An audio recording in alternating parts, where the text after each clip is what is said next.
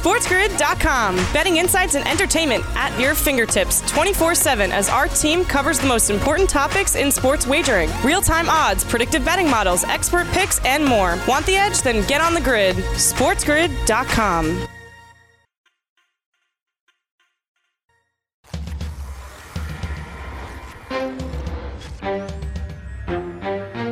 This is Sports Grid. Get on the grid.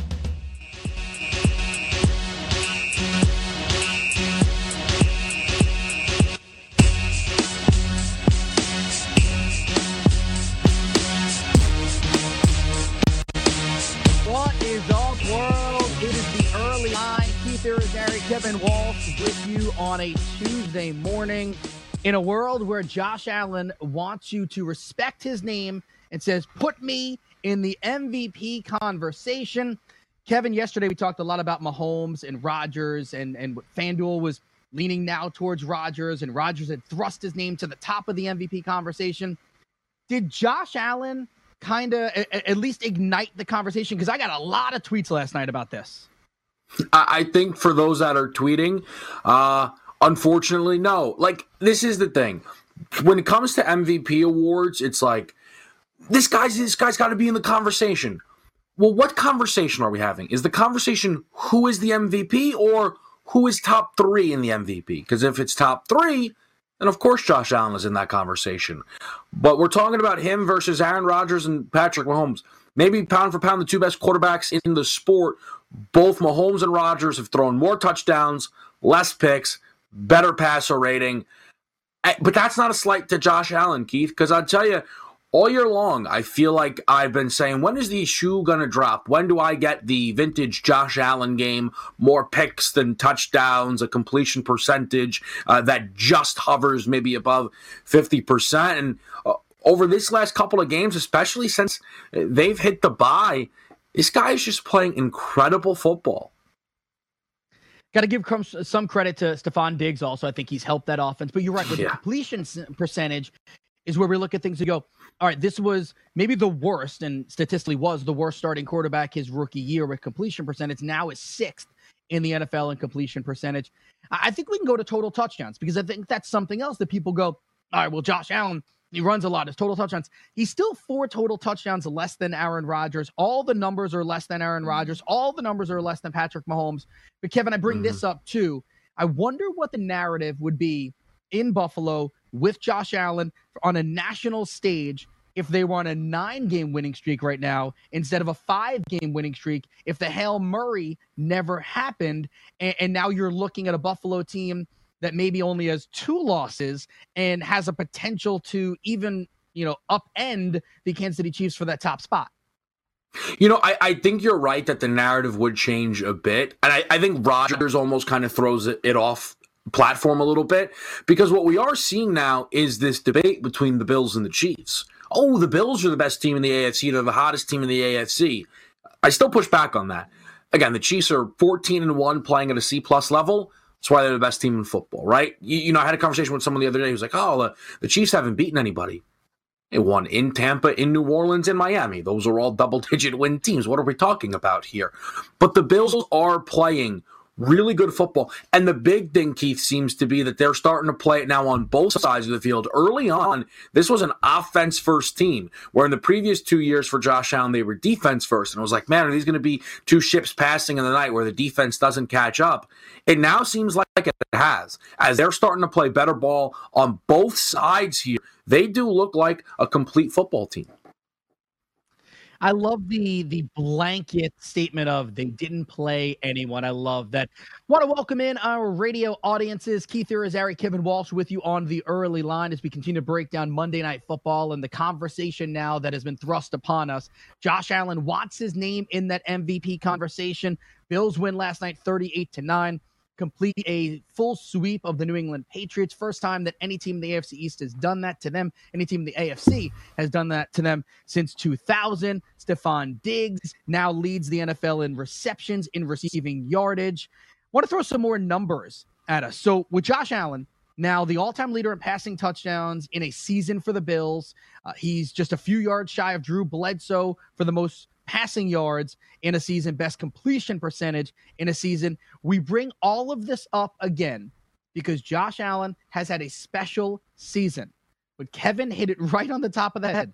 It's a special season, but it's a top 3 mm-hmm. season because it's still Rodgers and it's still Mahomes as the lead dogs for that MVP. How do you kind of break down last night's game for the Bills too? If we're going to start talking about, you know, them being mm-hmm. an issue for Kansas City, I look at what they did over the last 5 games and they've given up an average of 16.8 points per game and that was kind of their struggle earlier on the year was their defense. Yeah, no, it, it has been their defense, but that is also starting to turn the corner. I think the big thing too is sometimes I think the vibe that you get from a team is important, and the Bills have this vibe around them that when they have the football, they're going to score. Right? They're they're just this, oh yeah, they're going to go they're going to go march down that field because as Stefon Diggs, who's establishing himself with a top three wide receiver season, likely what somewhere between him, Davante Adams, and DeAndre Hopkins. But it's not just them. Between Zach Moss and Devin Singletary, the ground game works. Cole Beasley has been incredible for them. Gabe Davis always a piece of this puzzle. So I just think that they're getting it done on both sides. I just want to make sure I make this point here, Keith. Though is Josh Allen not the absolute perfect example as to why teams should be giving their first round quarterback selections a lot more rope and wait this thing out? Because for everybody that was writing off Josh Allen, there's a lot of numbers that suggest they were right to do so. And then we broke into year three, and he's thrown more touchdowns this year than the first two combined. And his passer rating has gone up by 24 points, and his QBR's almost doubled it's a it's a spot where the time that the Bills have allowed him is really paid off. No one has patience in this world, Kevin, and that's kind of why. But the Bills are seeing the dividends get paid off by having patience. We got to see what kind of patience the Patriots are going to have because they've got some questions and they need answers, and that's going to happen in the offseason. Oh, by the way, there's a Washington football team that doesn't have quarterback anymore.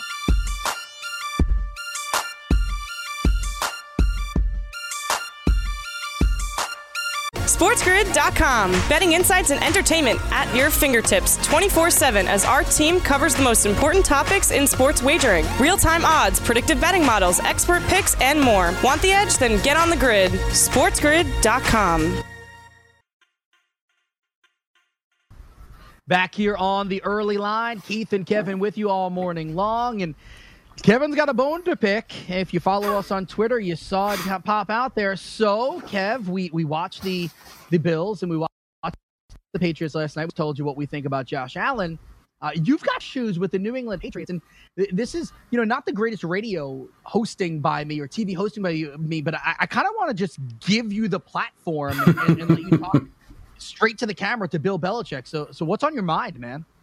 Yeah, I, I, appreciate the opportunity because Bill Belichick, quite frankly, is, is, skating by here, and I'm not a fan of it. And I'm honestly quite tired of Cam Newton being the scapegoat for everything that goes wrong for the New England Patriots here.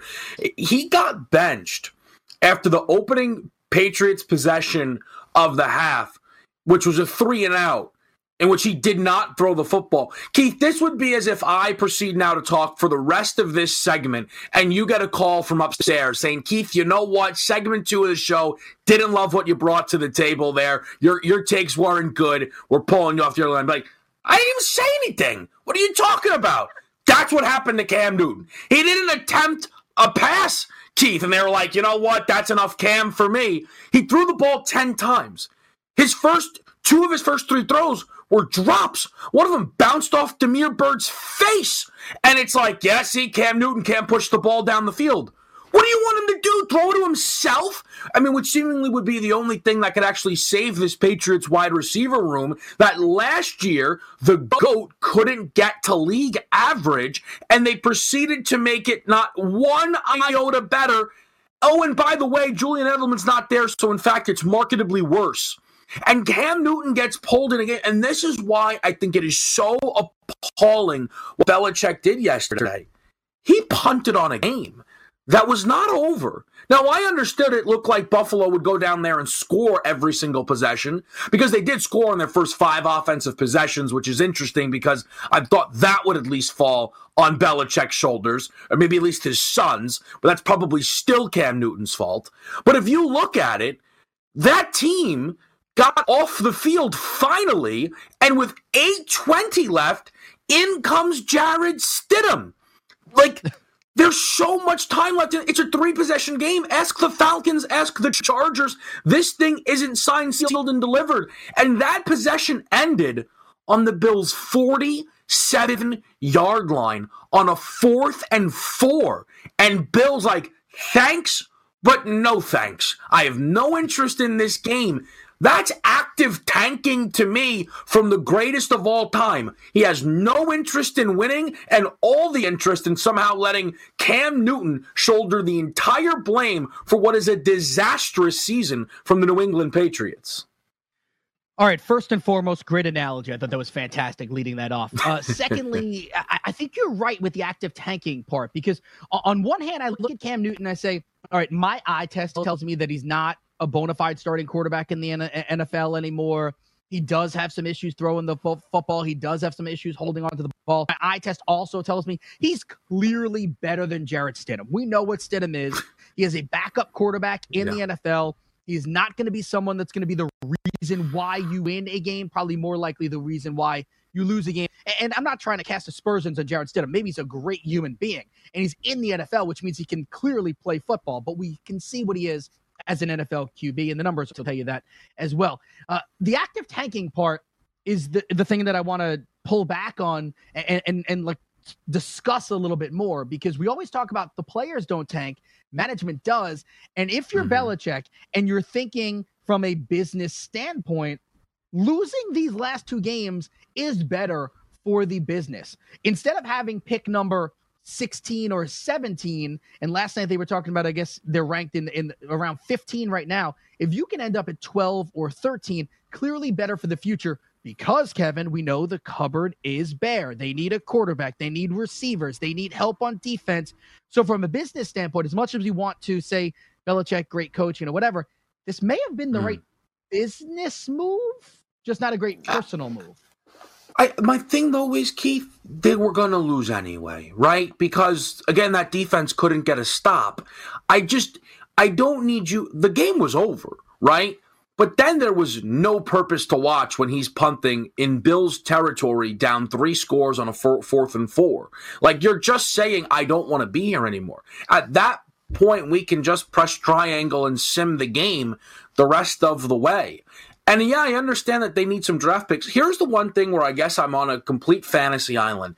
People say put Jarrett Stidham in and see what you have in the kid. No, I know what we have in him. He's not good. He's multiple times Cam has been benched. I actually think they still need to see what they have in Cam Newton. Why don't you send him out there for a game and let him throw the ball from start to finish? I actually thought that's what they were doing last week against the Dolphins when he threw the ball north of 25 times and actually had 200 passing yards. Like Cam Newton and this Patriots team got off to a really, really good start, even offensively. They scored 30 plus in two of their first three games. And then COVID, I thought, tanked their season. And ultimately, it was going to be something too hard for them to climb out of. And now the injury bug and Stephon Gilmore and Julian Edelman are not there, and diff- this, that, and the third.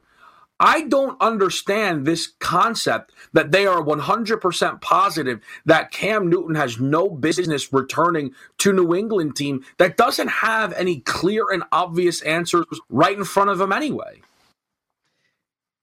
Trying to get into the mind of Bill Belichick is a difficult thing.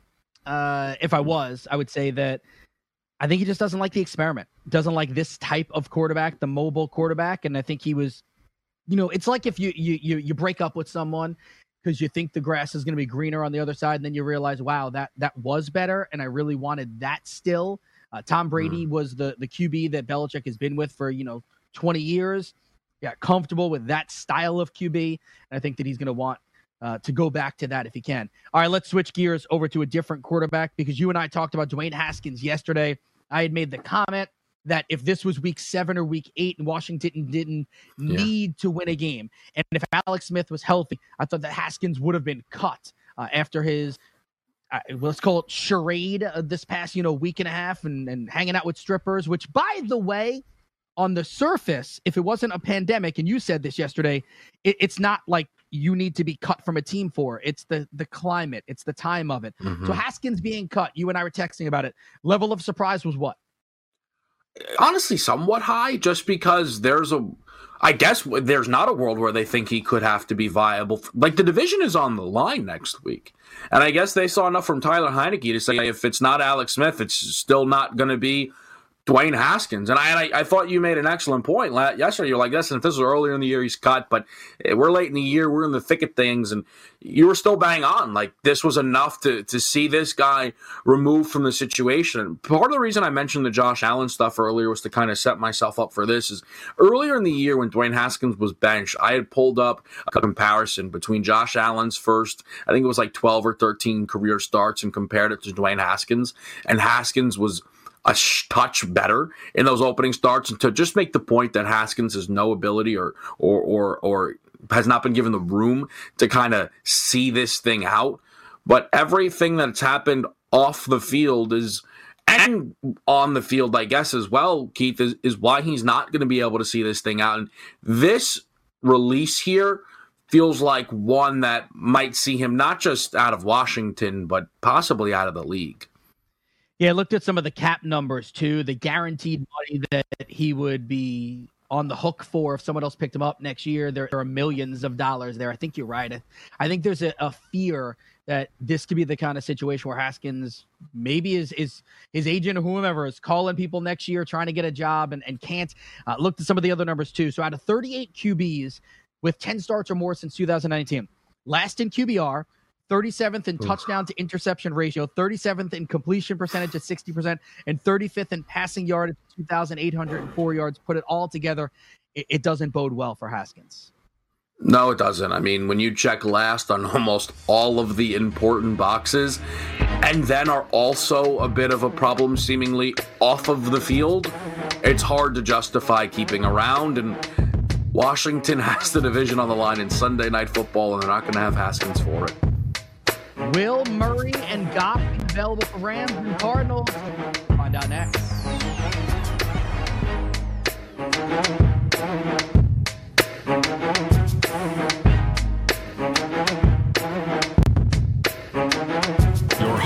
SportsGrid.com. Betting insights and entertainment at your fingertips 24 7 as our team covers the most important topics in sports wagering real time odds, predictive betting models, expert picks, and more. Want the edge? Then get on the grid. SportsGrid.com.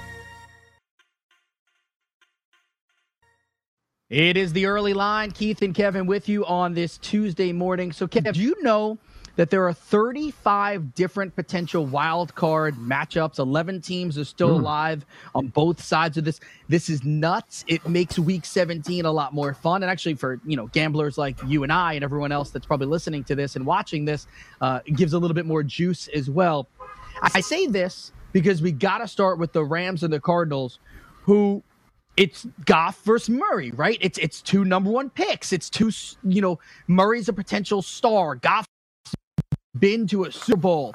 Uh, this is going to be amazing, except that Goff broke his thumb and needed surgery. And Kyler Murray has a limited amount of mobility uh, in his legs. John Wolford could get a start. And uh, some guy named Chris Streveler, uh, you got to Google him. He was a, a Grey Cup champ with Winnipeg last year. So it's exactly what we wanted, Kev. It's it's unreal just how different this game very well might look from the last go around.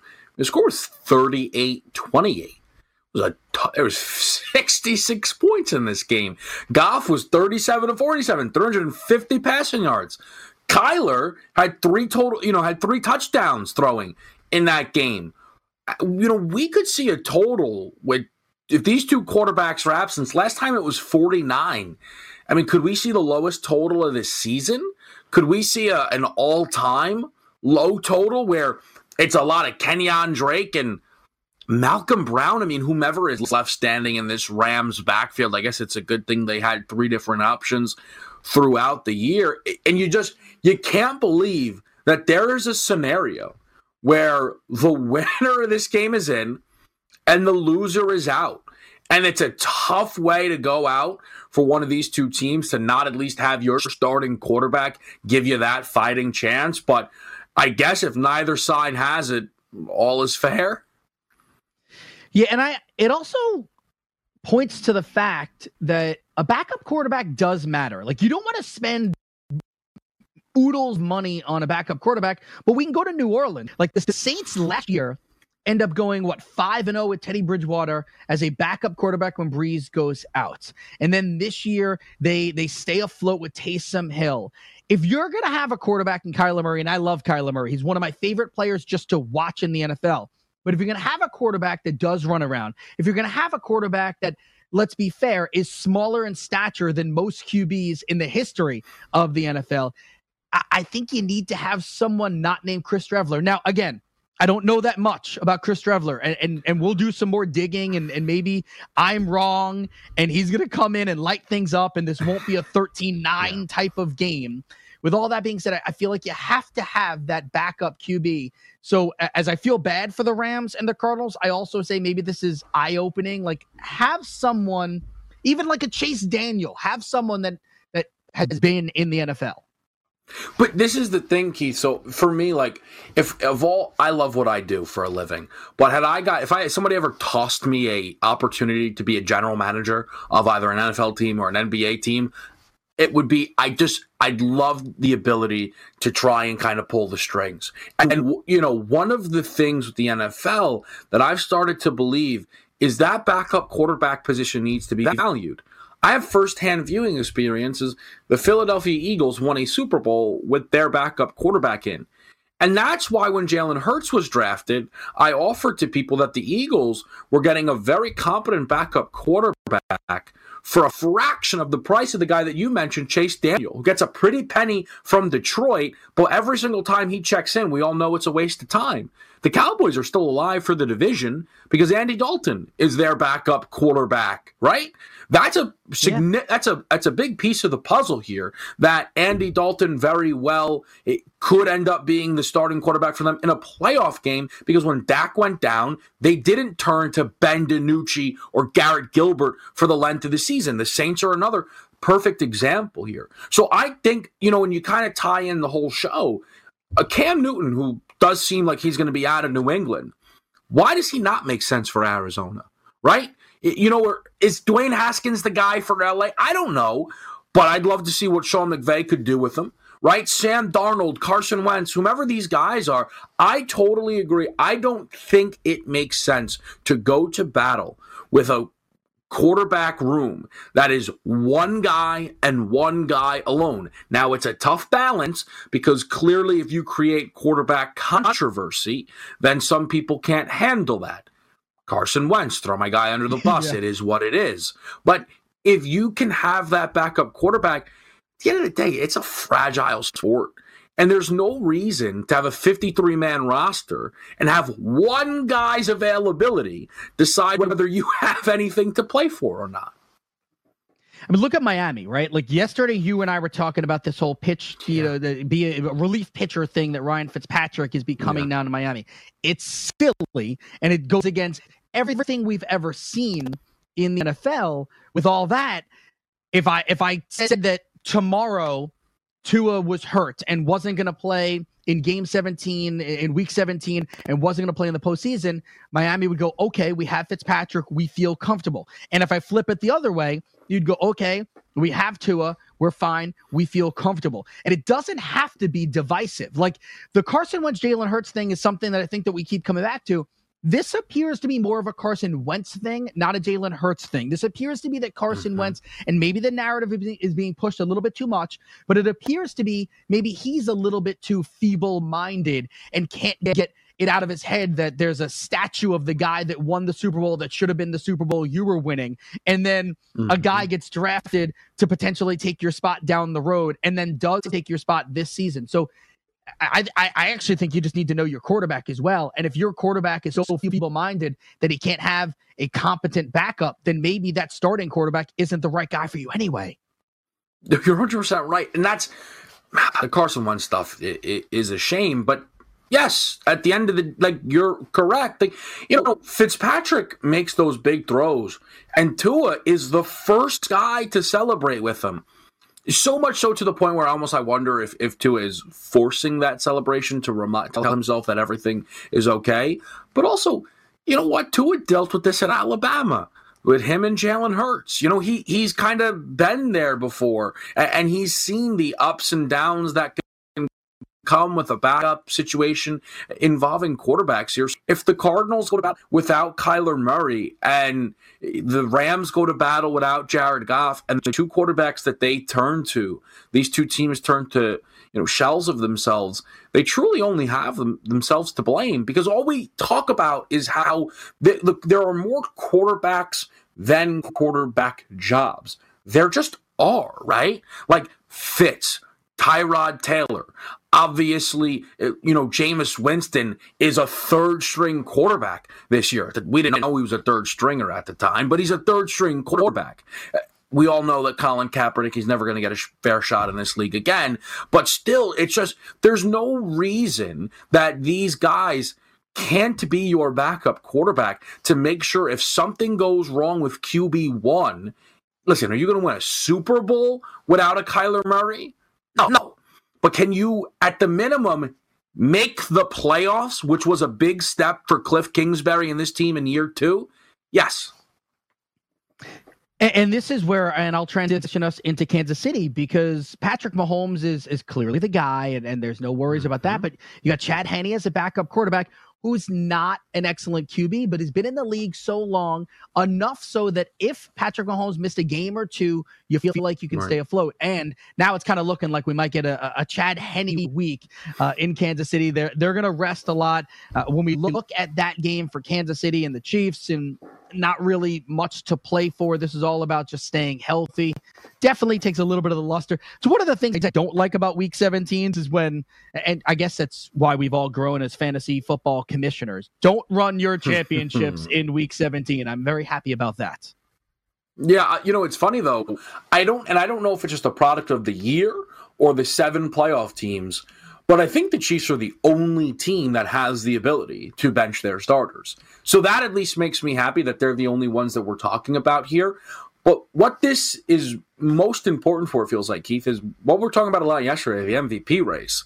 Unless Rodgers goes out there with one touchdown and two picks and a loss to the Chicago Bears, he's going to put himself far out of reach of Pat Mahomes.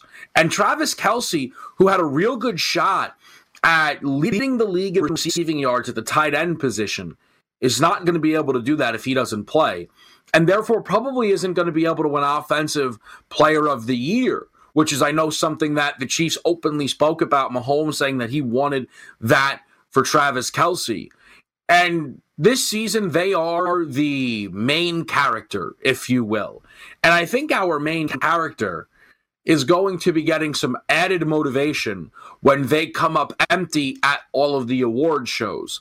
Now, again, it's funny how this stuff works. When Mahomes played the Ravens and counted on his hand one, two, three, four, five, because of where he landed on the NFL top 100, this motivation is a little silly, and these guys shouldn't need it, but they obviously use it to where I almost wonder if the rest of the league begging them to throw Mahomes the MVP and Kelce the Offensive Player of the Year awards because these guys are going to have a little bit more juice now that they're going to be missing Week 17 and probably get shut out on awards weekend.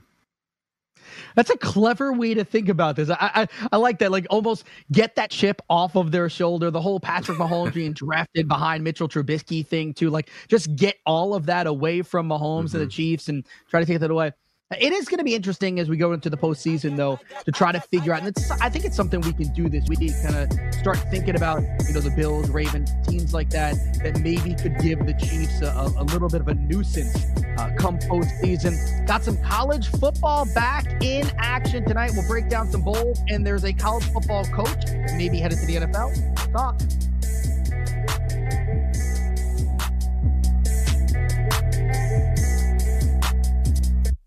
SportsGrid.com. Betting insights and entertainment at your fingertips 24 7 as our team covers the most important topics in sports wagering real time odds, predictive betting models, expert picks, and more. Want the edge? Then get on the grid. SportsGrid.com. Back here on the early line, Keith and Kevin with you on this Tuesday morning. So, Adam Schefter I don't know if we want to call it a bomb or not, but on Sunday morning, put it out that there are at least two NFL teams that have reached out to Urban Meyer.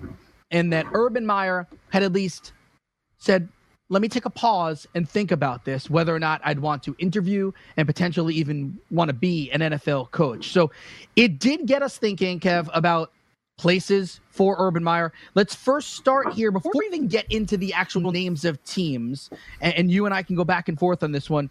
What is your level of trust that Urban Meyer can be more than just competent and actually be successful as an NFL coach? So I, I think that jump can be tricky.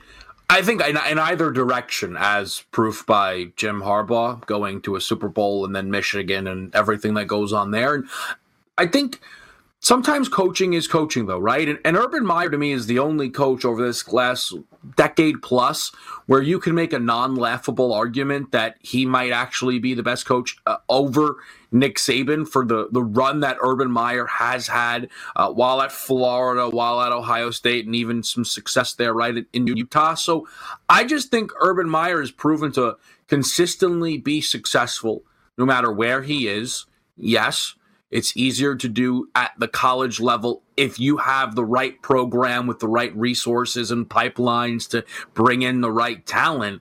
But Keith, as this coaching carousel spins year in and year out of the NFL, I have the opportunity to bring in a guy that I know has been successful at every single stop and not just like good win loss records, national championships, multiple national championships. I think that's worth heavy consideration. I have my doubts. I have my reservations about what Urban Meyer can do on the NFL level. But with that being said, I- am done with retreads. So if you're going with a, a younger coordinator, cool, I get it. But mm-hmm. if you want to dive into this world of bringing a, a legendary college football coach up that you know isn't that old as of yet and has been out of the game now for what two three years and you know says he's healthy again and then now kevin that's what brings me to this when we start talking about potential landing spots for him because i do think that that will matter, right? So the list I came up with was Chargers, Jaguars, Texans, mm. Bengals, Falcons, and Jets. And Falcons, may, maybe not so much, but on that list, if you take away the Falcons, and by the way, not all these jobs are actually open yet. This is just us talking. On that mm-hmm. list, every place either has a young quarterback in place or looks like they'll have one next year. Yeah, and you got to think, right? He has links to some of these guys. You mentioned the Bengals. He knows Burrow, how the relationship is, because obviously Burrow had to transfer. I don't know, but at least there's a, a relationship there. I actually do think that they'll hold on to Zac Taylor. But the one possible kind of relationship of him going to New York and being the Jets head coach and them being in a prime position to draft Justin Fields does not feel insignificant uh, you know, I, I, don't think Urban Meyer is going to want to do this and be uncomfortable. He's going to, right? Because that, that's the thing. When you are the head coach of Ohio State or the Florida Gators, I mean, you are the all overseeing power, which is why he ultimately had to handle a lot of responsibility for the issues that happened during his final year at Ohio State, right? Because you are the all seeing, uh, you have everything above or below you, I guess you should say. But he would have that same opportunity in New York and compare himself with a guy like Justin Fields that I know he didn't coach at Ohio State, but I'm sure he has a rapport with because he is still connected to that program pretty heavily. And he can add whomever he wants onto that coaching staff, and uh, very likely with all of that cap space, make decisions that he feels comfortable with. I, I think that's one of the the big ones that matches to me pretty quickly. I like the Jets there. I, I, I keep coming back to Chargers and Jaguars. Trevor Lawrence, yep. Uh, the Chargers, if Anthony Lynn is gone, and and and my guess is he will be.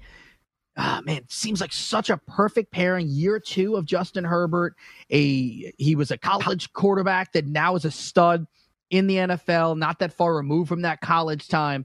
And Urban hmm. Meyer, I think, would just fit perfectly there.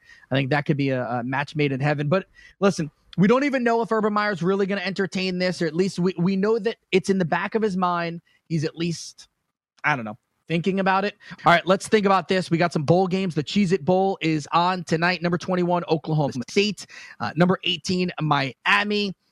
Uh, I'll, I'll, you know, bury the lead. I, I like the over on this one. I think there's going to be a lot of points in this one. It's being played in Orlando, and, and I'm leaning Miami right now. I'll give you a little bit more, but Kev, you go. Yeah, you know, I, am struggling here a little bit because this is a game where the opt outs loom large. Chuba Hubbard uh, is not going to be around for uh, the Cowboys. Miami's missing their top two edge rushers. So you think about this, okay, Oklahoma State all year long, their strength has been their defense. They're going up against Miami, whose strength has been D'Eriq King and their offense. And then on the other side of it, both, you know, teams missing key pieces to the other side of the football here. I think the pick 'em, right, that you can see at the FanDuel Sportsbook there. I mean, this is minus 110 both ways. Just a straight, we don't know. You guys tell us who you think gets it done here uh, in the Cheez It Bowl. I have a slight lean to Oklahoma State, Keith, because Miami, the two times that they really had to step up in competition, Clemson embarrassed them, and, and then UNC really embarrassed them. And if they're going to be without uh, their full complement of pass rushers, then maybe Spencer Sanders, even without Hubbard, can have a little bit more comfortability in that pocket and make some throws down the field to Wallace. I lean Oklahoma State. Similar to you, though, I do think there's points here, 61 and a half. I could see it getting over that number. Yeah, Spencer Sanders has had his issues, over 3,000 yards, but when you look at his last 19 games, 19 interceptions, so there's some numbers there. Miami, they've struggled against the top 25 teams, like you said. Their only top 25 win this year was against Louisville back in September. Oklahoma State, top 25 opponents, one and one on the season. They did beat Iowa State on October 24th, and all of the opt outs, and, and that's and that's what we. I mean, obviously, each and every year we see this with bowls, and that's why sometimes bowl season is difficult to gamble on because you never know like motivation for teams and you never know who's going to actually be out there on the field. But this one to me is i think it's a sneaky good game and i think it's a sneaky fun game to watch but i have my some of my reservations uh, with a few parts. Speaking of reservations number 20 texas. They're they're favored over colorado in the alabama in the alamo bowl and there's a lot of reasons why. On paper you'd say oh texas should run away with this one dude, I'm leaning Buffaloes here. Uh, I, I, think I think I think Texas is. I, I, know that Coach Herman has had his success in in bowl games, three and zero oh in the bowls that he's been the head coach of. But I just look at the opt outs and I look at motivation factor, and I'm not so sure that Texas had the, has the motivation here. You know, this is such an interesting spot because you look at how these two teams finished up the year. Colorado opens their Pac 12 campaign 4 0. Maybe a shot at getting into the Pac 12 title game. And then Utah just totally embarrasses them in their last game, 38 21. And Colorado, though, probably still should have had a seat opposite USC in the Pac 12 championship game because if Washington wasn't going to be able to play, who qualified for that other half uh, of the Pac 12, then they should have just probably put Colorado in, but they didn't. Texas, after a tight loss to Iowa State, a game that they had control of for a little bit there, put 69 points up on Kansas State. I mean, Keith, I remember putting that game on. I thought there was a, a misprint on the scorebook. I'm not going to score 69 points. They scored 69 in regulation. And Sam, and this is where this kind of comes down to me. Sam Ehlinger is a college football quarterback. And I feel like when I say that, you either know what I mean or you don't. Guys, just he's just been there, constantly produces, can do it with the arm, can do it with the legs. You trust him when it's game time. Now, this number does feel a bit high. Boy, do I wish this was six and a half instead of seven and a half. The one thing, though, that's been true for whatever reason, Keith, in bowl season, more though than regular season college football, the spread tends to not factor in a ton. And what I mean by that is a favorite winning but not covering, or, you know, the same exact thing would be the dog losing but getting the cover. 85% of the time, that spread doesn't matter. 10 bowl games on the year, the spread has come into play once. The 14 point spread that Louisiana won wasn't able to cover, though. I look at this spot. I I think Sam Ehlinger is a guy on the way out. I want to back, and Tom Herman for what's been a very odd tenure at Texas. He has been good in bowl games, and I think they got a little bit of momentum for him after that big, big win over the Wildcats. And I'm going to go with the Longhorns here. Uh, so we're on the opposite side. The five captains opting out bothers me. The these rumors Yeah. about Tom Herman and, and discussions with South Carolina, but then him coming out and saying my players are so excited to be in the Alamo Bowl for a second consecutive year. I actually, if if I'm going to be honest, I, I'm thinking about sprinkling a little money on the on the money line on Colorado. The the odds are pretty decent there. I, like I, I feel like that's the way to diversify a little bit um that could work. Colorado I, I think they can they, they can be the live dogs in this one. I do. I- i'm i'm intrigued by colorado. It's intrigued by them being the surprise team in the pac 12 they don't really have much of a quarterback to to write home about but they can run the Mhm. ball. And i just wonder and and and these are you know 19 20 21 year old kids and some of them are looking towards their next step and some are just looking towards can i can i go home and, and not play football anymore and in a season that hasn't gone the way that we wanted and in a world that hasn't gone the way that I've wanted it as well that if by chance Colorado takes a lead in this game and maybe is leading in the third quarter Sam Ehlinger I think will continue to fight but I do I do have my Mhm. reservations as to whether or not this Texas team will have the fight at the end of the game You know, I think it's fair. I think this is the thing about bowl games as a whole, Keith, is just the way the importance of them over time seems to be losing a, a lot of its luster. I, I'm sure that people will blame my generation for this, and I don't know, maybe it is our fault because I tell you, I the Cheez-It Bowl, I'm like, what are we doing here? Like, who is this for? And th- this time there's not even people in the building, right? I'm like, I don't blame Hubbard for not showing up to the party. I, I Ehlinger, like, if this guy thinks that he could play in the pros, should he really be going out there and putting on the burnt orange? And I listen, I know Sam Ehlinger's not a guy that ever would consider not playing in this game. It's just that's what makes bowl games so difficult there is not only you know the opt-outs becoming more and more and more prevalent here right like if you have to think keith if ohio state would have been left out of that top four justin fields run as a buckeye would be over if Sure. clemson would have lost the rematch to notre dame sure trevor lawrence really goes out there in the Citrus Bowl and plays against Iowa State? No, I, I'm not sure. And that's why when we're breaking these things down, it's like, yeah, Texas is. mi- Well, that's the other problem. And that's why I sometimes wonder how, and I give credit to, to the odds makers here, how they're setting these power ratings. Half the numbers don't matter. Miami's missing their top two pass rushers. The best offensive player in Oklahoma State's not available. Texas is missing a bunch of people in the secondary. The captains you're mentioning it. It's like that's why you sprinkle money line, like you said, though, because we're kind of just flipping a coin.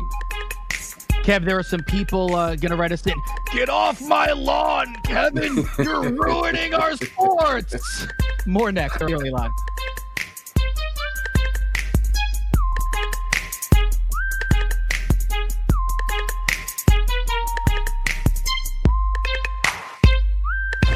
SportsGrid.com. Betting insights and entertainment at your fingertips 24 7 as our team covers the most important topics in sports wagering real time odds, predictive betting models, expert picks, and more. Want the edge? Then get on the grid. SportsGrid.com.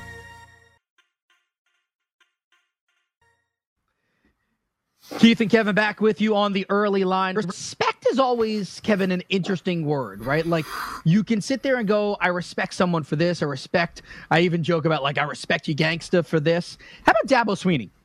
I want to read you a quote, Kevin. There's no question hmm. Ohio State is good enough to beat us, to beat any of these four playoff teams and be the national champion. That's not a question at all. Like anybody who didn't play nine games or more in the top 10, that's why they were 11. I have all the respect in the world for Ohio State. So you look at Dabo Swinney, and he says, I respect Ohio State, but oh, by the way, you guys kind of stink because you didn't play enough games. It, but you know, Keith, if you listen to him, it's kind of like he's not lying in a way, right? He's like, and he put him smack dab at 11. He's like, listen, the top 10, I am putting in the teams that played the games. And you watch that Ohio State team, right? And I think to say that they're one of the four best teams, fine. I'm not going to push back. What am I going to make an argument for Oklahoma, three loss Florida, Georgia because they fixed their quarterback? No, Ohio State belongs in the college football playoffs. They got the four teams correct. But you watch this season play out for them, and you tell me that if they played 10 regular season games, they weren't going to fall flat somewhere. It seemed like they were. They almost fell flat in the Big Ten title game. Penn State, who had one of their worst seasons, it felt like ever, was competitive in that game. Eh, you know, who who knows? Maybe this was the year. Although Michigan was so bad, I was going to say maybe Michigan would have been doing something, but probably not. I just, I kind of think he he makes a fair point, and if he acknowledges that they can beat anybody, I mean, is Ryan Day really going to lead the locker room with? Would you believe that he ranked us 11th in his coaches poll? Honestly, if that's the lead speech, then I'm laying seven and a half with Clemson. I like that. Yeah. And the reason I brought up the word respect, and obviously I knew that it was in that in that quote, I mm-hmm. kind of respect what what Dabo is doing here because he's always been a player's coach, right? Like he, he's the guy that came out and said, you know, you you passed on Deshaun Watson, you're passing on Michael Jordan. He's the guy that after the ACC championship said, uh, if this guy behind me, Trevor Lawrence, isn't attached to the name Heisman, you're doing something wrong. And now he's sitting there going, my scruple said this: you didn't play nine games, you can't put you in the top ten. Simple as that. More next, the early line. You think, Kev?